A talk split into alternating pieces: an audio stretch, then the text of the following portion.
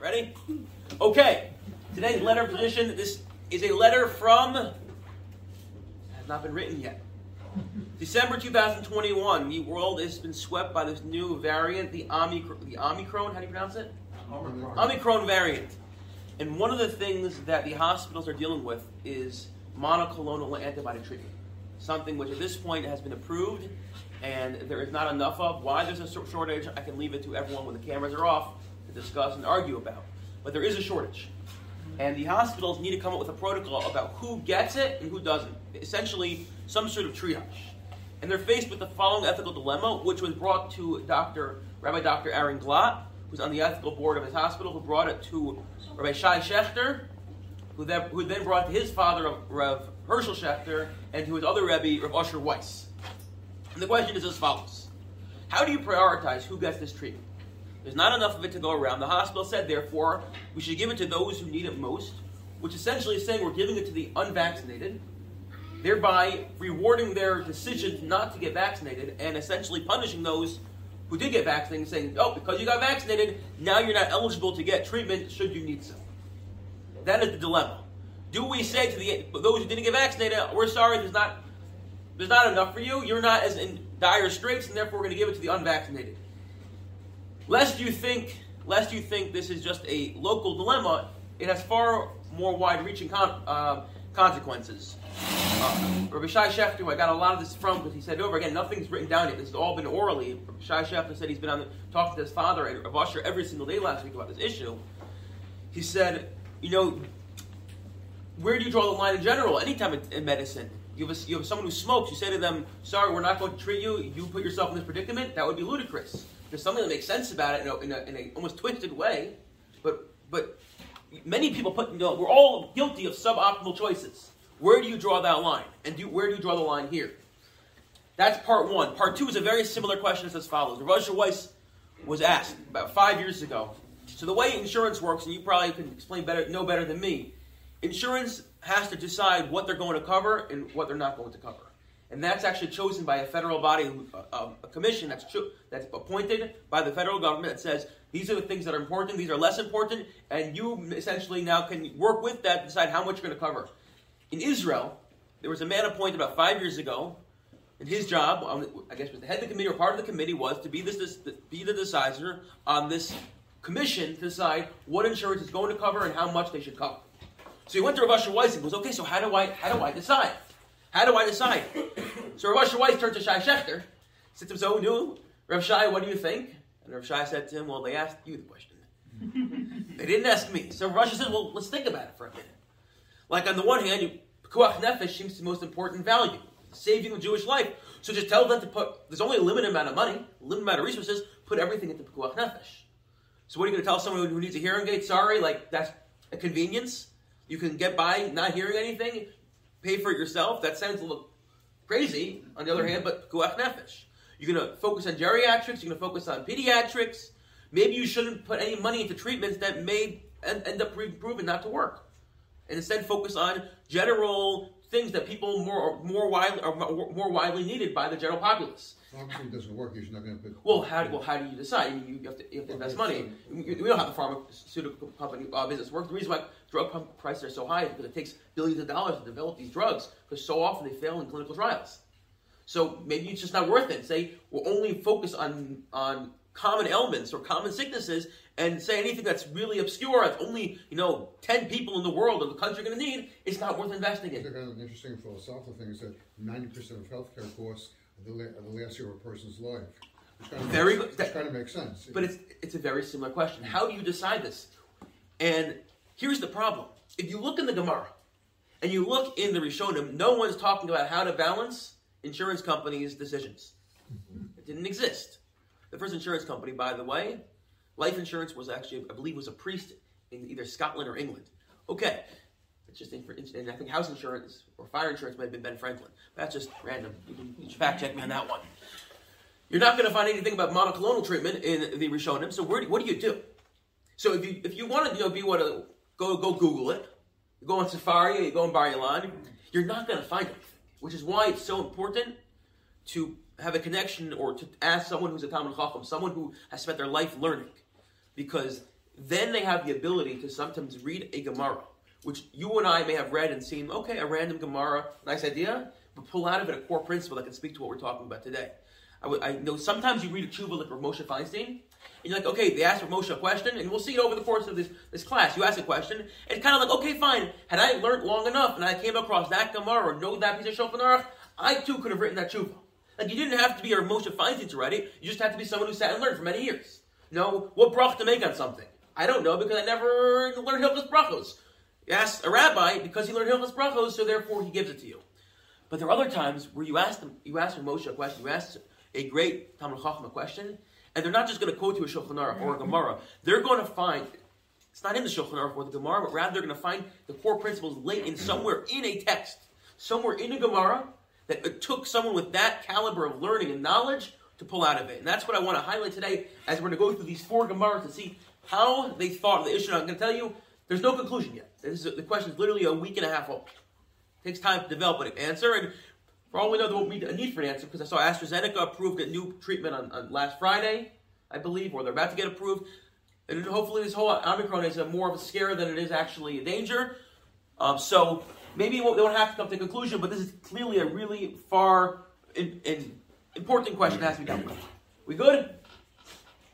So the first Gemara is as follows. And the first Gemara has to be discussed anytime we're talking about the idea of Hatzalas Nefashos, saving life. And that is, what is the obligation to save someone's life? What does it mean we save someone's life, and why are we saving their life? And I'll, I'll phrase it to you this way. Is it a bin adam makom or bin adam lechavero? Is it be, the reason that sometimes we do mitzvahs is between me and God, and sometimes, sometimes it's between me and my fellow human being? Which sounds a little funny, right? You're saving, saving someone's life, I'm saving another fellow human being. But perhaps one can make the following argument: human life far is far more far supersedes that of just I am saving my fellow human being's life. Know, Reuben saving Shimon's life, but rather it's about the kedusha, the sanctity of someone's life. That God granted life, and we want to show there's a kedusha to the life, there's a sanctity to the life, and it's not up to the person to decide whether they to decide I don't want my life to be saved or not, want to be saved. It's not about the person. It's about God giving life and then us essentially saving that life. And therefore, although normally you would think if I get stuck, it's been Adam Chavero. Here, if I save your life, rather than me saving your life as a favor to the other human being or a mitzvah to another human being, it's been Adam, it's been Adam Makkam. And I want to look at the first source and discuss this a little more because I think it's a very interesting shaila and it also has a lot of ramifications in terms of how we think about the sanctity of life. The first the Gemara is Gemara Sanhedrin, which again we saw on Friday nights. We'll do it a little quickly. Minayin larois chaver. Gemara Sanhedrin. A person is walking, and they pass a body of water, and someone is drowning. And this is a scenario where someone is a lifeguard they can save. And we'll leave out the issue of putting yourself into a safek pekuach nefesh, a safek, a, a, doubt. Maybe you yourself are putting yourself into a doubt, a pekuach nefesh, in order to save someone else's life. Leave that aside. You're a lifeguard. You can save someone's life. A person is drowning. How do you know? You can't just say, "Have a good day" and go on your merry way. I'm late to work. I'm late to my business meeting. How do you know you have to save them? Where's the Torah obligation? Says the Gemara. Talmud Lomar. Lo saman al damri Do not stand on your brother's blood. Lo saman al damri You have an obligation to save someone's life. And the Gemara says something very interesting. We learn from here? No, no, we learn from elsewhere. Where? How do we know you have to return someone's life? We're familiar with the concept of Hashavas Aveda, right? Saving, returning a lost mm-hmm. item. Well, says the Gemara, just like we have an obligation to return a lost item, I find your pen on the floor, I have an obligation to return it. Why is your life any different? If I have an opportunity to return your life, it to save your life? Maybe a doctor in the room, this could be one of the mitzvahs you, are, you fulfilled many, many times. You return their life to them.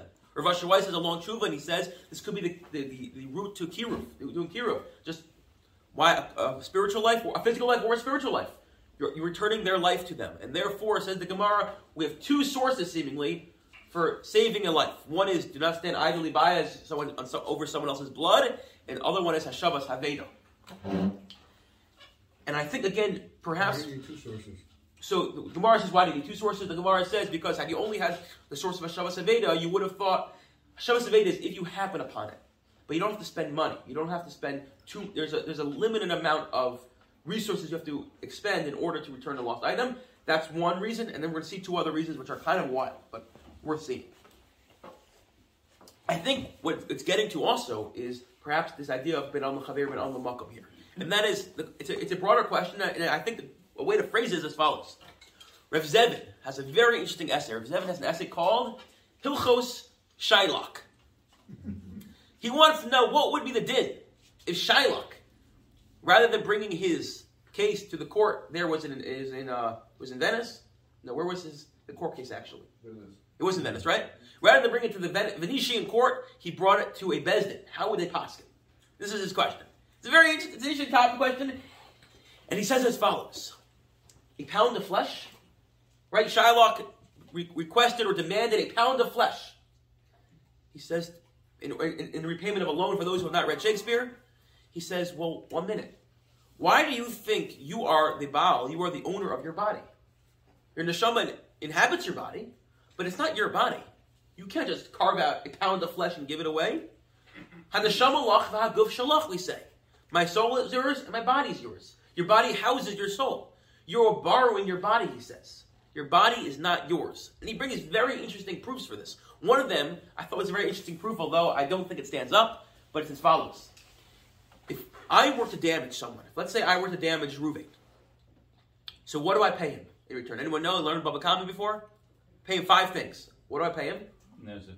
Nezek Tsar Ripo Shevus Uboshes. I pay for the damage, pay for the pain that I incurred, I pay for the lost wages, I pay for the embarrassment, and I pay for the doctor bills.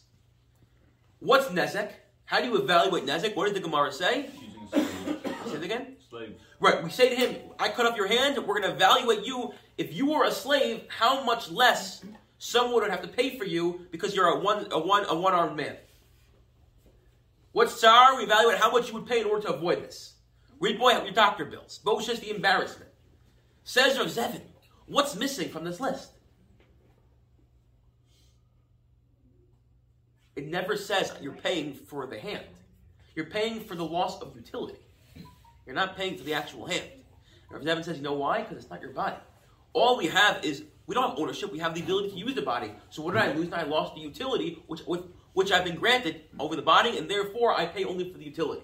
And that's one of the proofs you bring. I thought it was an amazing proof, although I think one could argue because ultimately, how can you how can you value a hand? Right. But you also can't just like buy a hand. Exactly. So that's why I, I agree with you, Alison. I think it's a, at the end of the day, the proof doesn't stand up, but oh, it's a long essay, and he makes many, many. He has many, many, many, many, many proofs. Another one proof he has is as follows: the Rambam in Hilchos Rotzeach, Perak Aleph, Halacha Dalid says, someone who kills someone inadvertently has to run to the Ari otherwise they can get killed by the Goel Hadam, right, by the Redeemer of the blood.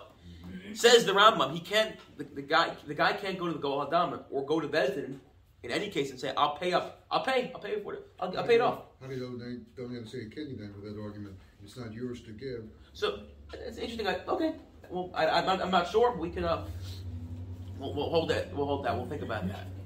But um, the Goel Hadam, you can't pay off the Goel Hadam. Why not? Says the, says the Rambam, because the debt you owe is not to the Goel Hadam. It's to Hakadosh Baruch. It's to God that you took away a life, that you killed someone. That Rav Zevin makes an argument. It's not. It's not our body. It's not our life to give away. You can't just. You can't just say, "I don't want it," and therefore, and that's one way to phrase this issue. That perhaps a nafkamina is going to be if a person says, "I want to live a life and I want to do something that's that's that's stupid. I want to take, a risk, whether it's, you know, in this case, vaccines or a much greater risk, a much greater risk of whatever it may be. We can't say, "Oh, you put yourself in that predicament." Okay, suffer it. Right? We, we talked. I, I gave out this thing on, on last night. Hurricane Sandy. Christie said, someone who puts themselves into a sakana, they're not going to leave in a mandatory evacuation area. We're not going to come to save you.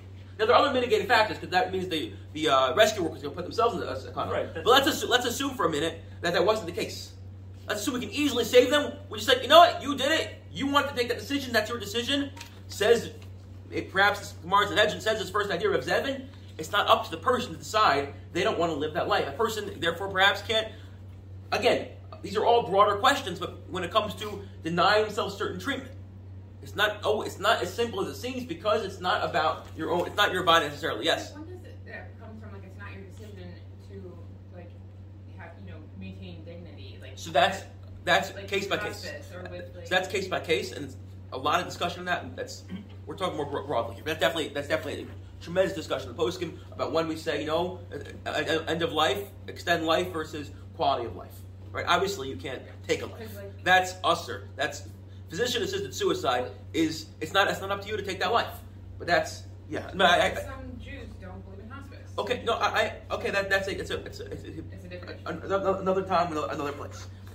I'm going to give two nafkaminas, but just two naf, other nafkaminas to this um, idea, and this is they're wild. They're, they're wild, we're not necessarily going to pass like that, but they just those interesting. Minchas Chinuch writes, if a person goes and takes his wallet and chucks it into the middle of Times Square, you do not have to go return his wallet because he was negligent. Says the Minchas Chinuch, if a person puts himself in a predicament that's negligent, you don't have to return his life, which is wild. Rav Zevin's like, That's a pretty big difference between chucking your wallet in your own. It is the opposite. It's the opposite idea. It's the exact opposite of what you just said. It's the exact opposite. Rav Zevin, Rav Zevin goes to town. He's like, "What are you talking about?" First of all, even if that's true, you're ignoring the first Gemara of Lo Sabra al Dabriacha. Rav Zevin does not like this. But I'm just saying there are those who, at least in the area of Lumdas, kind of took this the total opposite way. I thought it was totally wild. You know, the other one, of, of Shai Shechter quoted that Shlomo Kluger says that when it comes to returning a lost item, if something's beneath your dignity, you don't have to return it. Apparently, Schechter once said if he finds a woman's bathing suit in the street, he's not going to go and knock on everyone's door saying, "Is this your bathing suit?" I, the woman wants her bathing suit back. That's beneath. That's beneath his dignity. So says Shlomo Kluger, if it's beneath your dignity to save someone's life, which I can't imagine a possibility, a scenario where that would be, it would apply as well. Again, those are two extreme formulations, but I think the most important thing I want to pull out of here is one can make an argument that it's not about your decision to decide whether you are going to. It's not our decision to say you made a decision and therefore we're not going to treat you because it's not your life to make that decision. All right, that's source number one. I look at. Source number two. Any other questions? Beneath your dignity has. So, weird meaning. so Ravi, I under, with that statement, I understand where it's coming from in terms of if the only thing for saving the person's life was returning a lost object, because returning a lost object, obviously, the person that owns the object has has some rights to just give it up. Period.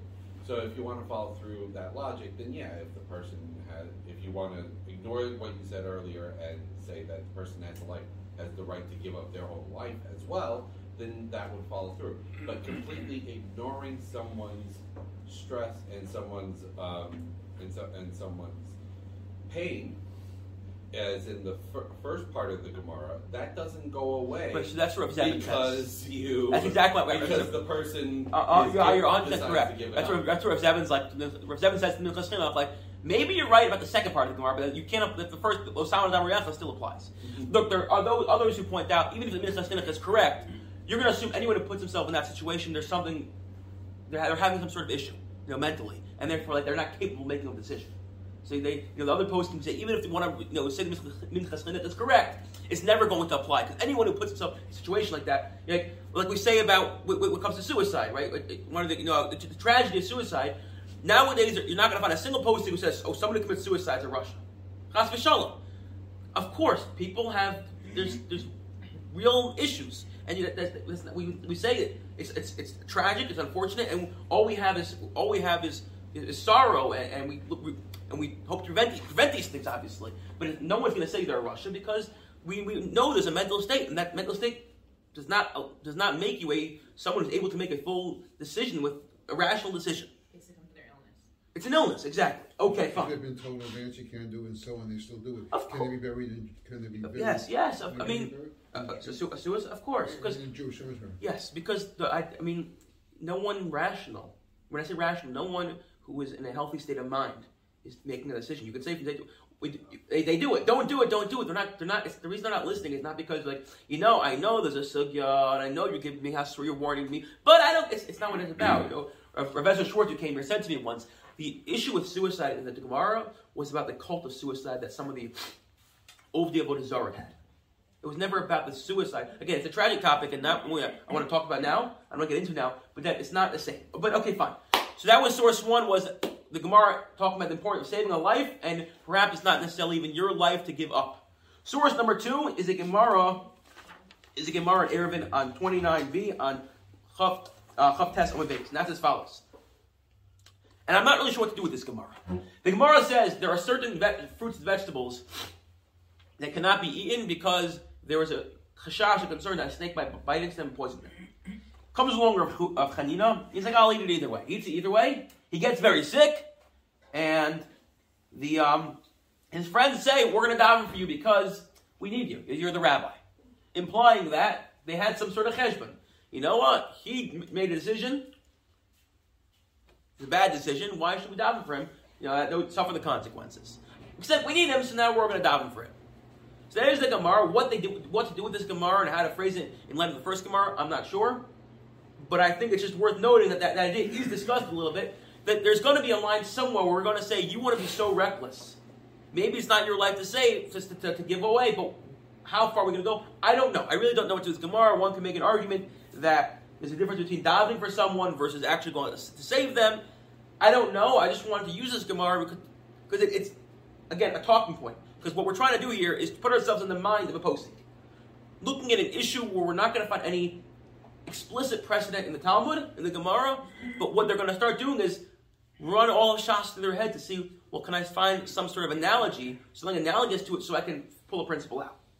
Source number three is the obvious one where everyone would go to, and that's the Gemara in Horayos. Gemara says, what happens with the triage? You have the triage people. How do you triage? Cohen, Kohen, Levi. A Kohen comes first. Levi, Yisrael, Yisrael, Lamamzer, etc. There's a clear hierarchy in terms of who get. If you had to save, who gets saved first? Here's the problem: the Rambam does not quote this Gemara. Moreover, Moshe says the Rambam didn't quote it because we don't pass it this way. What are you going to do? You're going to come to a, a, scene of an accident. You're like, "Nu, can I see your wallet? Are you going?" I, I was I was talking to one of the, the rebbes in the Hasidic yeshiva next door. I told him what I was talking about. He told me that he knew someone who went to Chaim Kanievsky. So he said to Rav Chaim, "So in a case of triage, what do you do?" He's like, "Well, Talmud Chacham comes first. So he says, so who's going to give him the faher? Who's going to test him to see who's the bigger Talmud Chacham? So Rav Chaim laughed. And Rav Moshe says, and Rav Shlomo Zalman says, and, Rav, and Dr. Steinberg, Rabbi Dr. Steinberg says, we disregard this Gemara. It's not, it's not, a, it's not a Gemara, which is also amazing to think about. That someone on that caliber can say, there are Gemaras that we no longer apply. And right now, what do you do? First come, first serve. What happens if they come at the same time? So then there are other, all sorts of other issues. We can start talking about who will live longer versus who will live shorter, those sort of issues. Someone who's Rabin Tzrichin Lo, you have someone who everyone needs versus someone who who is you know, a regular person on the street. The president of the United States may need a treatment. Whether you like him or not, the president dying in office is, is, is going to be a terrible thing for the country. Maybe he should take precedence. You have someone else who's, again, we want to save every life, but sometimes you have to, yes. Well, that would, I mean, what you just said about someone you need versus someone you don't need, that would be the Gemara you just you, you just said earlier, where the where the rabbi did something he shouldn't, but we but the congregation still said we need you, so we're going to do what we can for you. Correct. The difference is that that Gemara was, it wasn't a case of triage, it was more of a case of, Right. Are we gonna let you live with your prin- but decision? The general principle of we need someone, therefore we will go out of our way, even though nec- Correct. we wouldn't necessarily. correct. do But I, that. I, I want to, we, we always go out of our way to save life. It's more of, we're, here we're talking about the tragic case where we have to But decide. still Exactly. Hierarchy. Mm-hmm. Exactly. Also, does, does chances of survival come into play? Yes, but only, Or Ramosha says o- only when they both come to the hospital at the same time. Yeah. Of Yes. course. Rav Weiss disagrees with Shtickel, but again, that's these are much broader issues. If Yeah. everyone's created B'Tselem Elokim, then how do you have hierarchies? How do you justify hierarchy if everyone's created B'Tselem Elokim? Because there's, there's you know, Because there's, there's, there's almost a, there's a, not utility, but think, I mean, again, take the analogy. The President of the United States, Tzelem Elokim, maybe, maybe some will argue he wasn't, but let's, Tzelem Elokim, right? Uh, random Joe on the street, Tzelem Elokim. If the President of the United States dies in office, it could be a crisis. Even though there's a, there's a transition plan in place, there's a contingency plan in place, it's just, it's not good. There are a lot of enemies in the world, there's an economy, there's, it, just, it would be a crisis. So, random Joe on the street dying, again, every person's a, a world unto himself, as Chazal say. A person dies, it's a crisis. It's, it's a, a life that will never ever be al- alive again, that's gone. It's like the world, every person's equivalent to the world. We quoted this in a shiur once, and the Rav talked about the Kedusha a human being. But ultimately, a person down the street, as much of a crisis it is, it's not going to have the same reverberating effects on society. so, well, we all know it. You have a you have a top doctor who, who knows how to do a surgery that no one else in the world can do, and you have to choose him versus someone else. Like these are again, these are decisions we don't want to have to make. They're tragic decisions, but sometimes things might come down to what you, you. And again, it's very hard to decide who has more utility. And we hope it doesn't have to happen. And you really what you need here is a lot of knowledge, a Schechter and a Weiss, and a tremendous amount of Siyat Dishmaya. You have to daven. You know, they say during the pandemic, or during when the, a lot of these questions were being discussed in terms of ventilators and all that, Rav Shai Schechter was on the Zoom, and he saw his father wasn't paying attention. And he's like, so after he called his father, he's like, you're on a Zoom with you know, Rav Willig, or Rasher Weiss, or David Cohen, Goli Ivitz in, in, in Brooklyn. What were we doing? We're not paying attention. He's like, I had to make a decision, so I had to say something to him.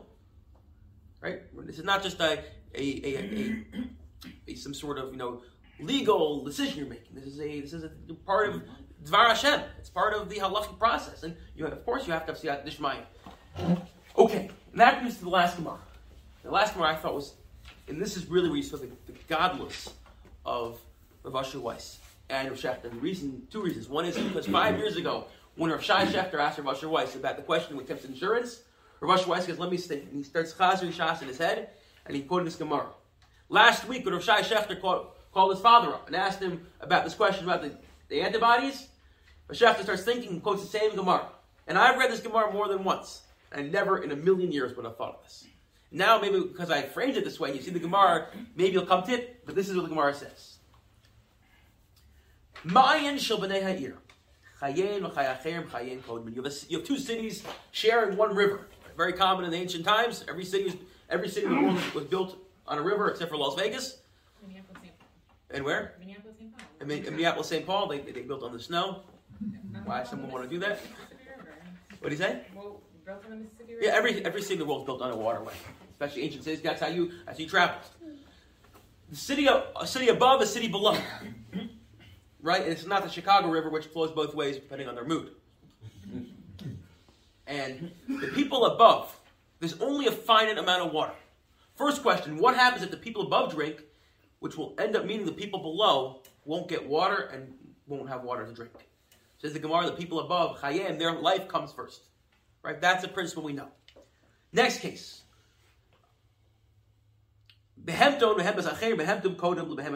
What if there's enough water for drinking, but not enough for, for both cities to water, give water to their animal? So the people who come who are first can drink and give their animals. The people below only enough water for drinking. Kivsasa and kivsan acherim. What happens if there's enough water for all, all living beings, but not enough for doing laundry? So the people above can do the laundry. The people below are not going to do the laundry. This all sounds very makes a lot of sense. And essentially, what it's saying, essentially, what it's saying, um, Chai acherim kivsan chai acherim kodem lekivsan kisasan. Right? It makes a lot of sense. The people above can do the laundry. The people below won't have enough to drink. So the people above can't do their laundry because you gotta life takes precedence. Makes a lot of sense. Hierarchy, life comes first. Your life comes before everyone else. Is the case we know from Akiva. But then after that, it seems to all fall into place. However, comes along Rav Yossi and says something mind-boggling. Rav Yossi Omer kivsasim kodemes lachai acherim. Not even mincing words. My laundry comes before their life. Now we say, like, like, where in the world and why in the world would he say such a thing? Why? He says, be, like, what's going on here? Why would he say such a thing? Anyone want to? It's like we have a principle in life called what- the, the, the ultimate principle in life is pikuach nefesh. Mm-hmm. We're docha Shabbos for it. We're docha Yom Kippur for it. We will drive when Yom Kippur will eat on Yom Kippur. We'll drive on Shabbos. Pikuach nefesh kodem. There's only three cases where pikuach nefesh does not win. The, the big three. But other than that, like my laundry takes precedence over your life. What's going on with that? And this is what Rav Asher Weiss and Rav Shatta said, and I thought was this was unbelievable. When we're faced looking at a person, two people, or any one person, Pikuach Nefesh is the ultimate value. We're Shabbos, Docha Yom Kippur, we trade, whatever it is, Pikuach Nefesh. When we're focused on a societal level, how should society function? Pikuach Nefesh is a vital and very important value, but it's not the only value. Because if you think about it for a minute, and go back to Russia Weiss and the original question, if Pikuach Nefesh was the only value, we would never build a clinic for someone with a broken leg. Put all the money into an ICU. How can you build a, a how can you how can you treat someone someone's broken leg? Doctors are diverting their time from the ICU. Think about what society would look like if we only focused on Pikuach Nefesh. We'd only have emergency rooms. We'd only for, for, for people who are suffering from severe illness that's going to lead to death. We'd only have ICUs. Um, I mean, like, try to imagine it for a moment. Society couldn't function if it was all focused on pikuach nefesh. You could never give money to a tzedakah organization that did anything other than pikuach nefesh. But you could also, by that same token, never own, never have more food that you need as long as somebody's starving. You could never have more food than you need, as your mother always told you, because people are starving in Africa. But like, but it's true. Think about it for a moment. How can you ever give money to let's say a wonderful organization that I don't know provides a kala with money for her wedding when there are going to be other people who don't have enough food to eat? Pikuach nefesh is the overriding principle. So says Rav Asher Weiss and Rav Schachter, because when it comes to on a societal level, society needs to function. In order for society to function, it needs to have all the functions of a, functionings of a normal society, which include laundry, and include healthcare, and include garbage and sewage, and include whatever it takes for our normal functioning society. It includes the aesthetics, whatever it really takes, and therefore, yes, Pikuach Nefesh is a very, very important value, but it can't be the only value. We need to build clinics.